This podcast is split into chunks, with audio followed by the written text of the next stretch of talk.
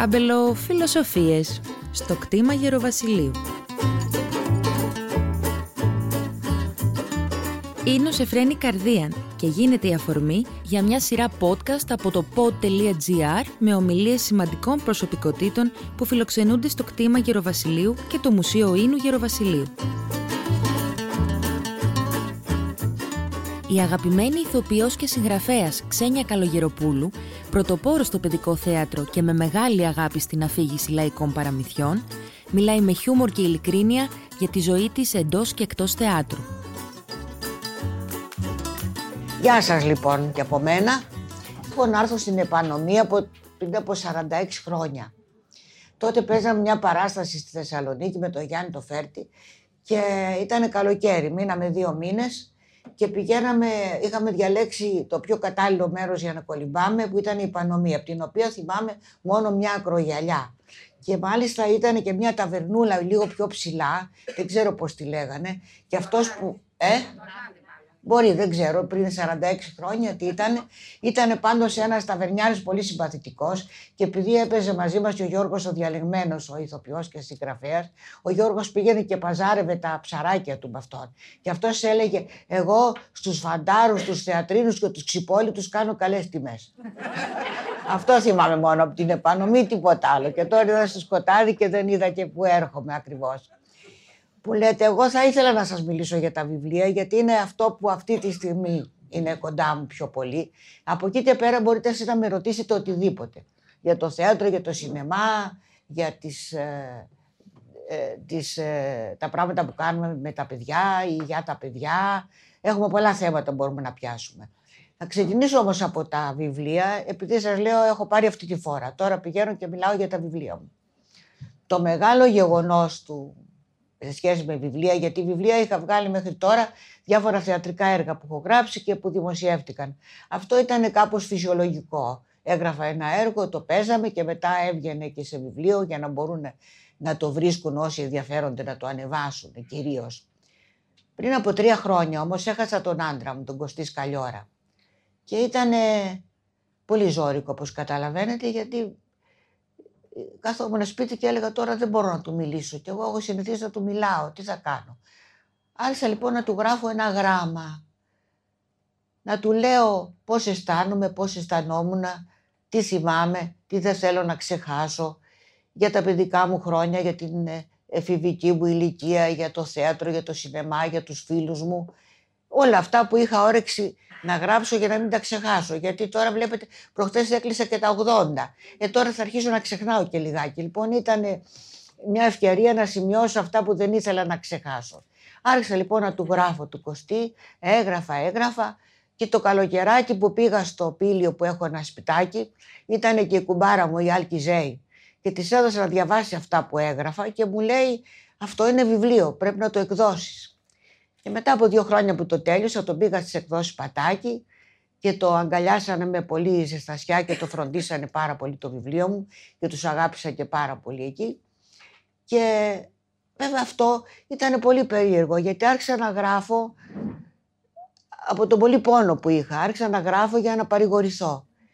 Αυτό το γράψιμο ήταν μια διαδικασία που άρχισα με παρηγορεί και μετά άρχισε να με κάνει να χαίρομαι πάρα πολύ γιατί ήταν και πολύ ευχάριστο. Και το καταπληκτικό ήταν ότι βγήκε το βιβλίο και τώρα δεν μπορώ κι εγώ να το πιστέψω. Είναι σαν ένα θαύμα. Ούτε είχα σκοπό να γράψω ένα βιβλίο, κατάλαβα ότι βγήκε ένα βιβλίο που τώρα το έχουν διαβάσει 10.000 άνθρωποι. Έχει κάνει εννέα εκδόσεις και θα σας πω και κάτι πολύ πεζό, αλλά εμένα με συγκινεί ιδιαίτερα. Όταν το έδωσα το βιβλίο να τυπωθεί, εγώ ήμουν άφραγγη, δεν είχα ούτε ένα ευρώ και είχα μόνο χρέη. Και τώρα χάρη σε αυτό το βιβλίο βγάζω και κάποια χρήματα για να ζω. Αυτό φαίνεται πολύ πεζό, αλλά είναι πολύ συγκινητικό. Δηλαδή να κάνεις κάτι για την ψυχούλα σου, για την, ψυχική σου ανάγκη. Να μην είναι δουλειά. Και τελικά από αυτό να σου έρχονται και κάποια χρήματα. Είναι σαν να μου έκανε ένα δώρο ο Κωστής. Και ένα δώρο που να έκανα κι εγώ σε μένα, δεν ξέρω. Πάντως σαν ένα θαύμα ήταν. Και τώρα περπατάω στον τρόπο, με πιάνουν άνθρωποι και μου λένε, άλλος μου λέει, με συγκίνησε πολύ το βιβλίο, σας έκλαψα. Προχτές είχε έρθει ένας, είχε ένα δόντι μάλιστα μόνο και μου λέει τι γέλιο έκανα με αυτό το βιβλίο, φοβερό χιούμορ είχε. Ήταν ένας άνθρωπος με σταμάτησε στον δρόμο και μου λέει, ξέρετε κάτι, το βιβλίο σας είναι ένα από τα ωραιότερα πράγματα που μου τύχανε στη ζωή μου. Και αυτό το πράγμα με, με συγκίνησε τρομερά. Μετά αναρωτιόμουν. Δεν το ρώτησα αυτό τον άνθρωπο. Πώς ήταν, τι έκανες στο του; Δεν θυμάμαι, δεν ξέρω πώς το λένε. Γιατί αυτή την περαστική κουβέντα έπρεπε να είχα ρωτήσει ποιος την είπε.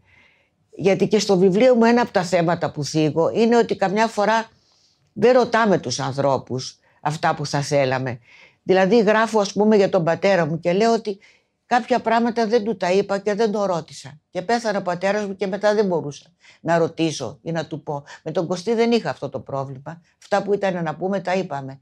Αλλά με άλλους ανθρώπους που αναφέρω και στο βιβλίο έχω αυτό το πρόβλημα ότι δεν ρωτούσα αυτά που ήθελα. Η μητέρα μου καταγόταν από τη Ρωσία και πήγα στη Αγία Πετρούπολη και βρήκα το σπίτι όπου είχε γεννηθεί. Αλλά η μητέρα μου δεν ζούσε πια. Ε. Και εγώ έβλεπα το σπίτι και ήθελα να τη ρωτήσω χίλια πράγματα. Και έλεγα ότι όταν ζούσε δεν τη ρωτούσα. Όταν άρχισε να μου λέει για το σπίτι της, με ενδιαφέραν αυτά, αλλά ως ένα σημείο. Καλά, έλεγα τώρα παλιά πράγματα, άλλη μέρα θα μου τα πεις. Και αυτό το κάνουμε όλοι αυτό το λάθος. Λέμε ότι κάτι θα έχουμε να πούμε, θα το πούμε αργότερα, θα το ρωτήσουμε αργότερα και περνάει ο καιρός και οι άνθρωποι φεύγουν και τελικά δεν τα έχουμε ρωτήσει.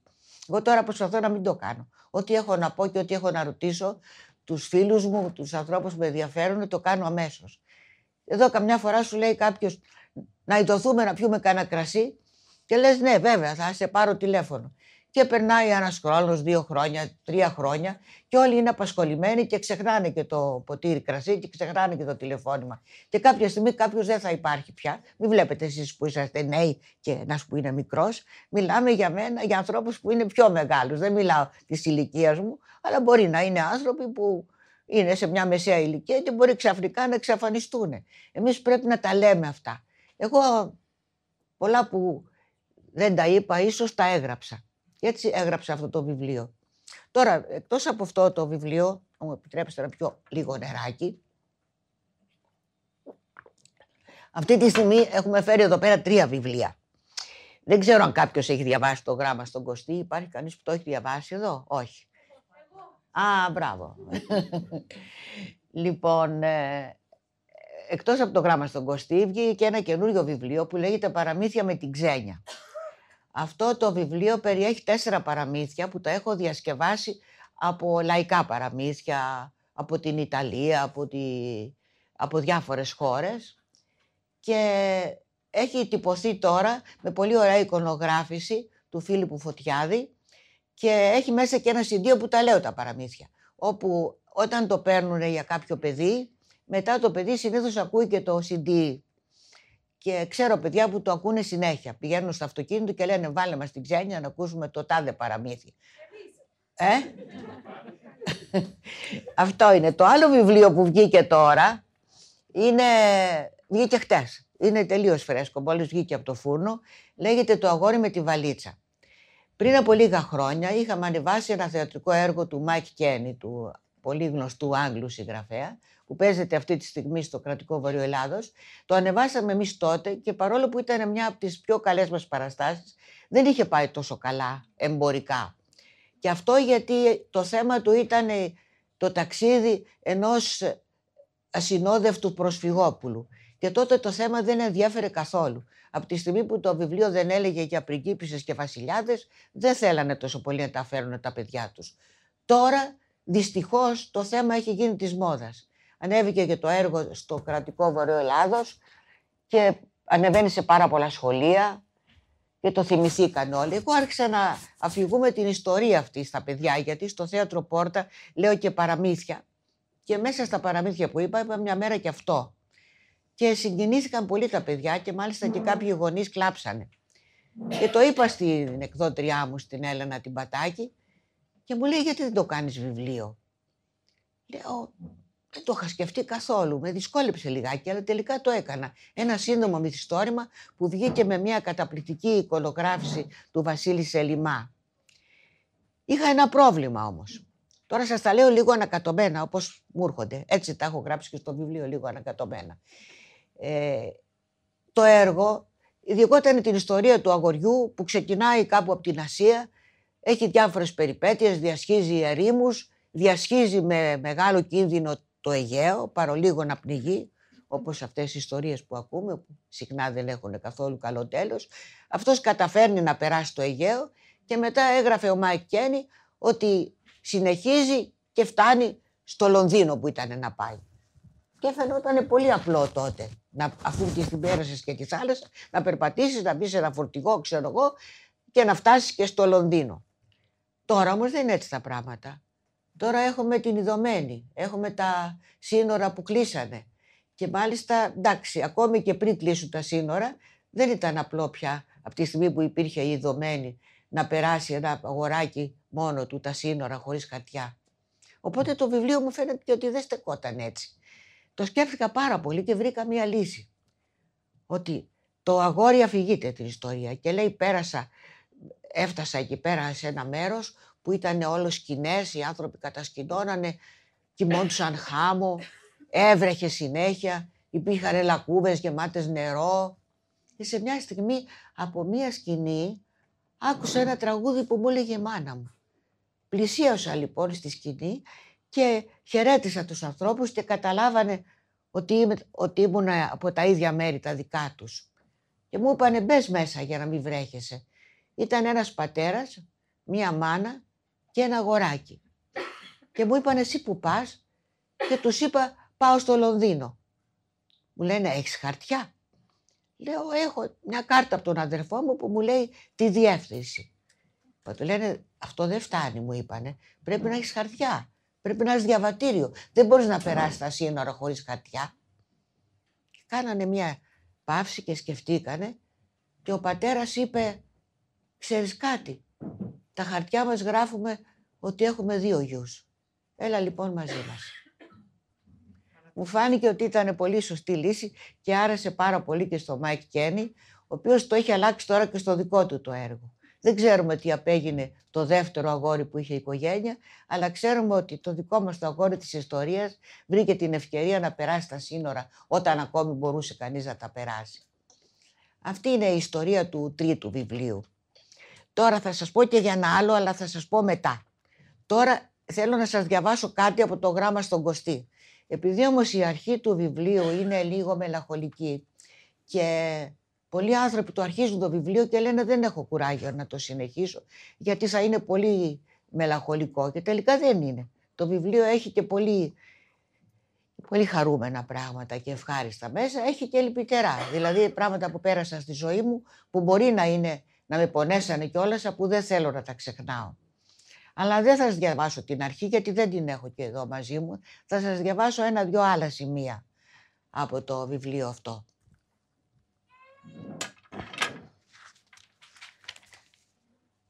Λοιπόν, αυτό είναι λίγο μελαγχολικό, αλλά δεν είναι τόσο πολύ όπως το πρώτο. Στην αρχή, επειδή έζησα 37 χρόνια με τον Κωστή, γράφω, έχω μαζί και ε, το πρώτο γράμμα που μου έγραψε, που είναι υπέροχο, το έχω μέσα στο βιβλίο, αλλά δεν θα σας το διαβάσω τώρα, που μου έγραψε για πρώτη φορά ότι άρχισε να μ' αγαπάει και από εκείνη την ημέρα σιγά σιγά σμίξαμε για 37 χρόνια. Εγώ του έλεγα πάντα 37 ολόκληρα χρόνια. Και μου έλεγε ότι αυτό δεν στέκεται, γιατί δεν υπάρχουν ολόκληρα και μισά. Αλλά εγώ εμένα νομίζω ότι το, κάτι θέλουμε να πούμε όταν λέμε ολόκληρα, παρόλο που τώρα μπορεί να μην είναι και τόσο ολόκληρα, γιατί πολλά πράγματα αρχίζω και τα ξεχνάω. Μάλιστα σκέφτομαι τώρα, προχτές ήμουνα στην Καλαμάτα σε μια παρουσίαση και μια συγγραφέας διάβασε κάποια κομμάτια από το βιβλίο μου και δεν τα θυμόμουν ότι τα είχα γράψει. Εγώ έγραφα όπως μου ερχόταν, αυτό που ένιωθα. Πολλοί μου λένε γιατί δεν έγραψες γι' αυτό, γιατί δεν έγραψες για τ' άλλο. Εγώ έγραψα ό,τι μου ήρθε να γράψω. Ή μου λένε κάποιοι φίλοι, εμένα δεν με έβαλε στο βιβλίο σου. Ε, εγώ έβαλα αυτά που αισθανόμουν την ανάγκη να γράψω που λέτε. Και τώρα λοιπόν άκουγα να μου διαβάζεις το βιβλίο και κάποια πράγματα δεν τα θυμόμουν. Και λέω όπως γερνάω τώρα, σε μερικά χρόνια Μπορεί να το ανοίξω το βιβλίο, το διαβάσω και να μου φαίνεται ότι το έχει γράψει άλλος. Να μην θυμάμαι πια τι λέει μέσα. Και νομίζω θα έχει πολύ ενδιαφέρον. Προς το παρόν όμως τα έχω εδώ γραμμένα, θα σας διαβάσω κάποια κομματάκια. Το ένα είναι λίγο μελαγχολικό. Όταν μου διάβασες πρώτη φορά δικά σου ποίηματα, σε απογοήτευσα λέγοντας «Αυτά εγώ τα ξέρω όλα». Ποια όλα, τι εννοείς; Αυτά που λένε τα πείματα για σένα, τα ξέρω όλα πια. Κι ύστερα σε πείραζα λέγοντας «Για μένα όμως δεν έγραψες ποτέ ούτε ένα ποιηματάκι». Μου έγραψες ένα, χρόνια αργότερα, όταν ήσουν άρρωστος και το μυαλό σου σιγά σιγά χανόταν, έτσι που δεν ήξερα πια τόσα πολλά για σένα. «Φέρε μου χαρτί και στυλό», μου είπες. Κι ύστερα είπες «Να, σου έγραψα ένα ποίημα». Πήρα το χαρτί στα χέρια μου και είδα πως είχε πάνω κάτι περίεργα σχέδια, σαν ιερογλυφικά. Ωραίο είναι, είπα, αλλά δεν έχει υπογραφή. Έφτιαξες κάτω-κάτω άλλο ένα παράξενο σχήμα και εγώ φύλαξα το πείμα στο σιρτάρι μαζί με το πρώτο σου γράμμα. Μια μέρα στο νοσοκομείο σου διαβάσαμε με το γιο σου ένα παλιό σου ποίημα, ένα δικό σου ποίημα. Σου άρεσε το τετράστιχο που απανέρχεται σε κάθε του στροφή. Στάζει βρύση δίχως βιάση, η ζωή μου θα περάσει. Δεν ήξερες ότι εσύ το είχες γράψει. Αλλά σου άρεσε, σου έκανε καλό να το λες και να το ξαναλές κι εσύ. Στάζει βρύση δίχως βιάση, η ζωή μου θα περάσει. Τώρα αυτό είναι κάτι από την παιδική μου ηλικία. Μικρόλα στο ψυχικό δεν τον έβλεπα τον πόλεμο, ούτε την κατοχή. Θυμάμαι όμως πολύ έντονα μερικά πράγματα. Είμαι τεσσάρων χρονών. Καθόμαστε στον πίσω κήπο, κοντά στην πόρτα της κουζίνας. Η υπηρέτρια, Μαρίνα την έλεγαν, καθαρίζει φασολάκια. Η μαμά διαβάζει. Εγώ παίζω με κάτι κύβους. Λιακάδα, ησυχία. Ξαφνικά ακούγονται βροντές. Κοιτάζω τον πεντακάθαρο ουρανό και ρωτάω τη μαμά, θα βρέξει; Και η μαμά λέει όχι, έχουμε πόλεμο. Και πόση ώρα θα κρατήσει ο πόλεμος; Θα κρατήσει μέρες, θα κρατήσει καιρό. Λίγους μήνες αργότερα έχω ανακαλύψει ένα καινούριο παιχνίδι, το συναγερμό. Σκαρφαλώνω στο κρεβάτι των γονιών μου, τους βάζω να μου κάνουν τις ειρήνε και ξεκαρδισμένοι στα γέλια χώρομαι κάτω από τα σκεπάσματα για να προστατευτώ. Τον νεκρό δεν τον αντίκρισα και πολλές φορές. Μία μέρα θα ήμουν πέντε χρονών, το πολύ, είτε δεν άκουσε κανείς άλλος το κουδούνι, είτε όλοι έλειπαν εκείνη τη στιγμή από το σπίτι. Όπως και να είναι, έτρεξα εγώ να ανοίξω την πόρτα. Στο κατόφλι στεκόταν ένας άντρα που μου μίλησε στα Ιταλικά. Περίμενε μια στιγμή, του είπα και ξανά κλείσα την πόρτα. Στο χολ κρεμόταν η καμπαρντίνα του μπαμπά μου. Τη φόρεσα, η μισή να κρέμεται από πίσω μου. Φόρεσα και μια ρεπούμπλικα που μου έφτανε ως τη μύτη. Άρπαξα και μια μαγκούρα και ξανά άνοιξα την πόρτα. Ανεμίζοντας απειλητικά τη μαγκούρα μου, είπα στον εχθρό. Άκου εδώ, παλιομακαρονά, εγώ είμαι ο Καλογερόπουλος και αν δεν τζακιστείς να φύγεις αμέσως θα σου σπάσω τα μούτρα. Ο Ιταλός με κοίταξε για λίγο απορριμμένος και μετά έκανε μεταβολή και έφυγε. Δεν είχα καμιά αμφιβολία. Με είχε πιστέψει και με είχε φοβηθεί.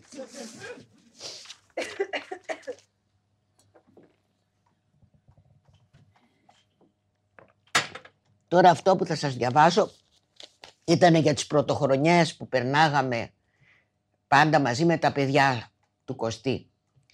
Στα παιδιά σου έδινες πάντα χρήματα. Αλλά για να μην είναι ξερό το δώρο, έγραφες για τον καθένα και από ένα ποίημα που έκανες μέρες να το ετοιμάσεις. Τα ποίηματα ήταν πάντα τρυφερά και καλογραμμένα, αλλά συχνά περιείχανε και κάποιο πείραγμα. Είχαμε πια 20 χρόνια μαζί, όταν αποφάσισα να σου γράψω κι εγώ ένα πρωτοχρονιάτικο ποίημα να σε πειράξω κι εγώ λιγάκι για τη σχολαστικότητά σου που με διαόλιζε καμιά φορά. Διασχέδωσα πολύ όταν το έγραφα και μ' αρέσει που μετά από τόσα χρόνια το είχα φυλαγμένο και τώρα στο ξαναγράφω. Από το 76 τον είχα τον Κωστάκη μου μη στάξει και μη βρέξει. Κι ό,τι και να μου έκανε κλειστό το στοματάκι μου, δεν έβγαζα ούτε λέξη. Μα κλείνουμε τα 20 και ανοίγουμε τα δώρα. Δεν έφτασε η ώρα να βγουν όλα στη φόρα για τον Κωστή Σκαλιόρα. Να μάθει ο κόσμος όλος, να μάθουν τα παιδιά του, τα χρόνια αυτά τι άκουγα, τι τράβηξα κοντά του. Όλη μέρα με μαλώνει. Όχι εκεί, αυτό λαδώνει. Δεν το βλέπεις τσαλακώνει. Να το πλένεις το λεμόνι. Όχι έτσι το τιμόνι. Μη σκορπίζεις ψυχουλάκια, θα πλακώσουν μπυρμιγκάκια. Τάκλισες τα μέσα φώτα. Τάπλυνες καλά τα χόρτα. Το μαλλί σου εκεί πετάει. Το γατί σου πώς μαδάει. Όχι αυτό στον νεροχύτη. Βγάλε πρώτη, βάλε τρίτη. Πρωτού μπεις να το σκουπίσεις. Να τα σκουπίσεις, τα πόδια εννοούσε. Ε, μη μιλάς, ακούω ειδήσεις. Όχι τούτο στο σιρτάρι. Μη μιλάς τώρα σουτάρι. Τα ίδια και τα ίδια και τα ίδια. Ετάγραψα σε μια κασέτα και την έδωσα στα μίδια. Την άκουσαν και απόρρισαν. Καλά τι περιμένεις. Άλλες θα τον εχώρισαν. Εσύ θα υπομένεις. Δεν έφτασε η ώρα να αφήσει το σκαλιόρα. Δεν ξέρω αποκρίθηκα. Το πράγμα θέλει σκέψη. Ίσως το 2006. Αν όμως με αντέξει μπορεί και το 16. Ως τότε θα τον έχω μη, φρέξει και, μη βρέξει και μη στάξει. Και ένα δωράκι του φέρα μην τύχει και λουφάξει. Και αν όχι πάλι εντάξει. Ήτανε ζόρικα λιγάκι μα καλούτσικα κοστάκι. Ήμουν πρόθυμη όπως βλέπεις να σε αντέξω ως το 2016. Αλλά εσύ μου την έσκασες και μου έφυγες από το 13. Δεν γινόταν να σε είχα άλλα τρία χρονάκια. Θα σε άντεχα πολύ καλά. Κάποτε με είχες ρωτήσει αν σε βαρέθηκα. Και εγώ σου είπα, σε βαρέθηκα, αλλά δεν σε χόρτασα. Όμως ούτε και με άλλα τρία χρονάκια θα σε είχα χορτάσει. Αυτό ήταν το πρωτοχρονιάτικο ποίημα στον Κωστή. Τώρα λοιπόν θα σας διαβάσω εγώ κάτι άλλο πριν αρχίσουμε την κουβέντα. Θα σας διαβάσω κάτι από ένα βιβλίο που δεν βγήκε ακόμη. Αυτό το βιβλίο το έχει γράψει ένας Γάλλος δάσκαλος. Ο κύριος Μπερνάρ Φριό. Και είναι 24 ιστορίες που έχουν σχέση με παιδιά. Αυτές τις έχω μεταφράσει και θα τις εκδώσουμε σε λίγο στις εκδόσεις Πατάκη. Θα σας διαβάσω κάτι που με διασκεδάζει πάρα πολύ, αλλά απευθύνεται στο νεαρό από εδώ κυρίως. Και μετά θα με ρωτήσετε ό,τι θέλετε. Για μένα, για τον Κωστή, για το θέατρο, για όλα. Αυτό λοιπόν είναι ένα, ένα από αυτά τα 24 κομμάτια που έχει γράψει ο κύριος Φριό. Λέγεται «Δεν σε χωνεύω». Οι άλλοι έχουν την αγαπημένη τους. Εγώ όμως έχω μία που δεν τη χωνεύω, τη Βυργινία. Τη γνώρισα στον Υπιαγωγείο. Παλιά ήταν εντελώς σαν να μην υπάρχει. Τώρα όμως είναι το αντίθετο. Τη σκέφτομαι συνέχεια, ακόμη και στον ύπνο μου. Δεν τη χωνεύω καθόλου. Μου φαίνεται πολύ χάλια και πολύ ασχημομούρα. Εντελώς για φτύσιμο δηλαδή. Με τις ξανθιές τις μπουκλίτσες και τις γαλάζιες ματάρες της. Ίδιο χρώμα με εκείνο το προϊόν που ρίχνουμε στη λεκάνη του καμπινέ. Κάθε μέρα τη στέλνω γραμματάκια. Πάντα με πολύ φοβερά λόγια. Χοντροκανάτα γουρλωμάτα. Ή είσαι γυμνοσάλιαγκας και σε συχαίνομαι. Εκείνη μου γράφει σε χαρτί σε χρώμα λαχανή και ζωγραφίζει απάνω νεκροκεφαλές. Όταν μας βάζουν στη γραμμή στέκομαι πάντα πίσω της για να τις βάζω τυκλοποδιές. Εκείνη μου ρίχνει τριπλοστριφτές τσιμπιές στα μπούτια και με πονάει. Είναι το πρώτο κορίτσι που πραγματικά δεν χώνεψα. Και είμαι σίγουρος πως όλη μου τη ζωή πάντα δεν θα τη χωνεύω. Ακόμη και σε δέκα χρόνια που θα έχω μεγαλώσει. Την περασμένη Τετάρτη όμως στο διάλειμμα τσακώθηκε με το Φίλιππο. Του έστριψε τη μύτη και του φώναξε μπροστά σε όλους «Δεν σε χωνεύω, δεν σε χωνεύω». Πέθανα από τη ζήλια, αλλά έκανα πως δεν άκουσα, γιατί πολύ θα της άρεσε να την είχα ακούσει. Και για να την εκδικηθώ, την άφησε εντελώς ήσυχη όταν γυρίσαμε στην τάξη. Της χαμογέλασα μάλιστα για να νομίσει πως είχα πάψει να μην τη χωνεύω. Και την ώρα της αριθμητικής πέταξα ένα γραμματάκι στη Μαρίνα, ένα κορίτσι που κάθεται κοντά της. Της έγραψα «Μαρίνα Σκατουλίνα είσαι κανονικό σκουπίδι» και επίτηδες σημάδεψα στραβά για να πέσει το γράμμα στο θρανίο της Βυργινίας. Όταν το είδε έγινε κατακόκκινη. Μετά που σχολάσαμε έτρεξε πίσω μου, έτρεξα κι εγώ, αλλά εκείνη με πρόλαβε και με νύχιασε στο χέρι μου. Εγώ έκανα πως δεν κατάλαβα και εκείνη έσκασε από το κακό της. Και τότε μου φώναξε «Πες το, πες το ότι δεν με χωνεύεις». Αλλά εγώ φώναξα πιο δυνατά και της είπα «Εγώ σε χωνεύω και σε παραχωνεύω και μάλιστα σ' αγαπώ. Εγώ δεσποινής μου σ' αγαπώ». Δεν είπε τίποτα και μου γύρισε και την πλάτη. Εγώ όμως την είδα που έκλαψε και της έδωσα μια κλωτσιά στον πισινό έτσι για να πάψει να κλαίει. Πλάκα δεν έχει.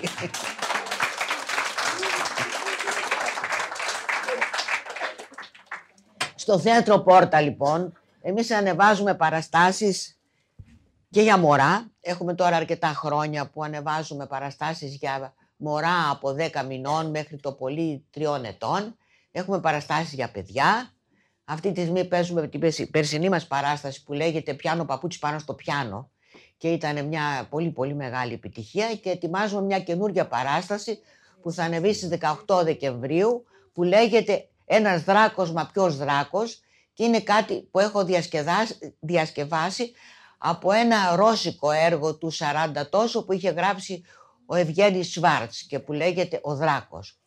Αυτή τη στιγμή, μόλις την περασμένη Παρασκευή, ανέβηκε η πρώτη μας φετινή παράσταση για μεγάλους, που είναι μια διασκευή από τη δίκη του Κάφκα που έκανε ο Θωμάς Ομοσχόπουλος.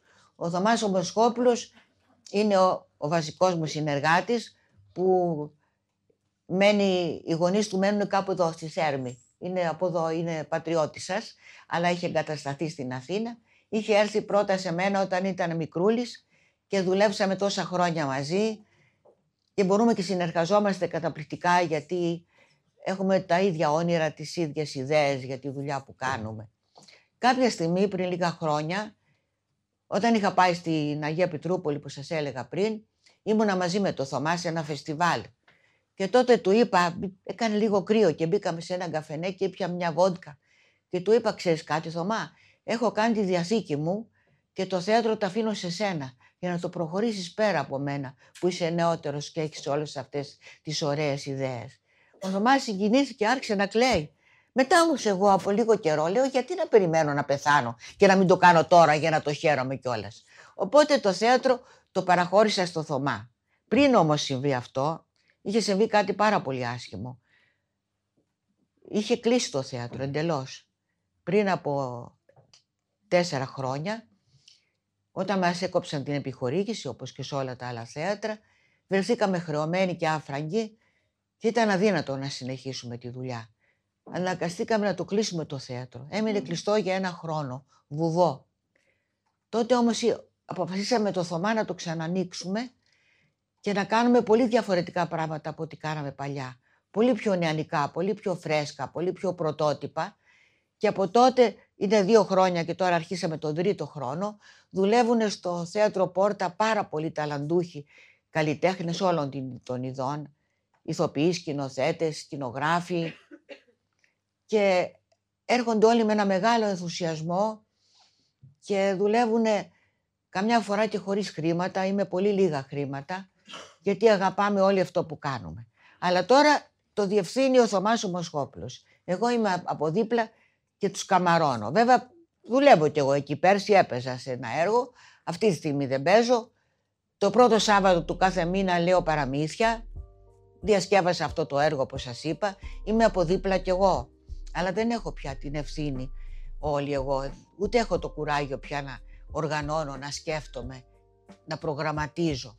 Τώρα το κάνει ο Θωμάς και το κάνει πολύ καλύτερα από μένα και οι συνεργάτες μας είναι όλοι καταπληκτικοί και είμαι πολύ περήφανη για αυτό που γίνεται.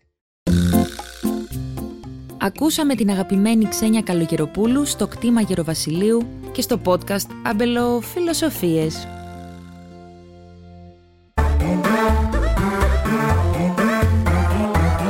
pod.gr. Το καλό να ακούγεται.